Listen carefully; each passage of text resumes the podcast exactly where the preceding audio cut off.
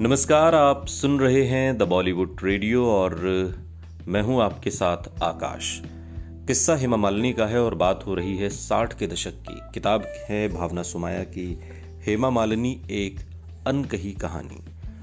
और इसी किताब से एक अंश है जब महज चौदह साल की हेमा मालिनी को फ़िल्म के निर्माता उनसे संपर्क करने लगे। फ़िल्में बनाने वाले आमतौर पर रंगमंच के कलाकारों को चुन लेते हैं और उन्हें फ़िल्मों में मौका देते हैं। उन दिनों ऐसा ही होता था।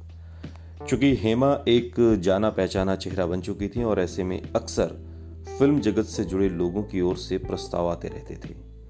तमिल फ़िल्म में डांस आइटम करने का पहला प्रस्ताव उन्हें निर्माता विल्लू मणि ने दिया।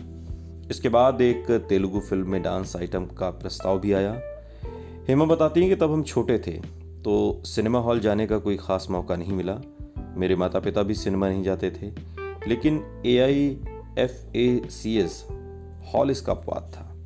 ये कनॉट प्लेस में हमारे घर से थोड़ी दूरी पर था और वो एक सुंदर थिएटर था जिसमें बाल फ़िल्में दिखाई जाती थीं। रविवार की सुबह अप्पा हमें वहाँ ले जाते थे।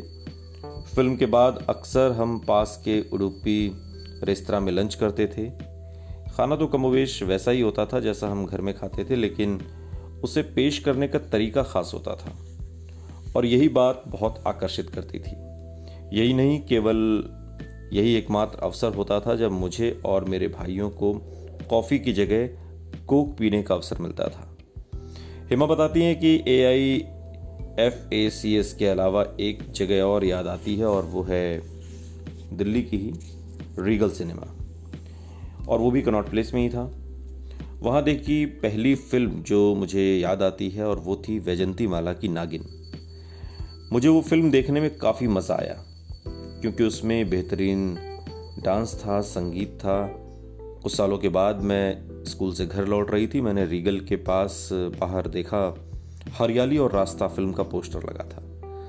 मैंने अम्मा से गुजारिश की कि मुझे ये फ़िल्म दिखाएँ, लेकिन वो तैयार नहीं हुई। जब मैंने काफ़ी मिन्नतें की तो उन्होंने मुझे भाई के साथ ये फ़िल्म देखने भेज दिया।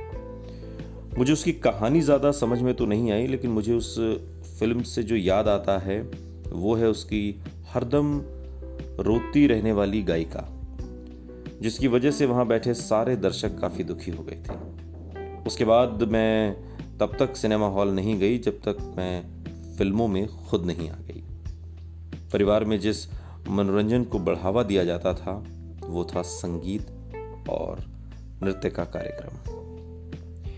जया चाहती थी जया चक्रवर्ती, हेमा मालिनी की माँ, की बेटी डांसर बने और उन्होंने नहीं सोचा था कि उनकी बेटी कभी फ़िल्मों में करियर बनाएगी, लेकिन नियति को शायद कुछ और ही मंजूर था। सुनते रहिए द बॉलीवुड रेडियो, सुनता है सारा इंडिया।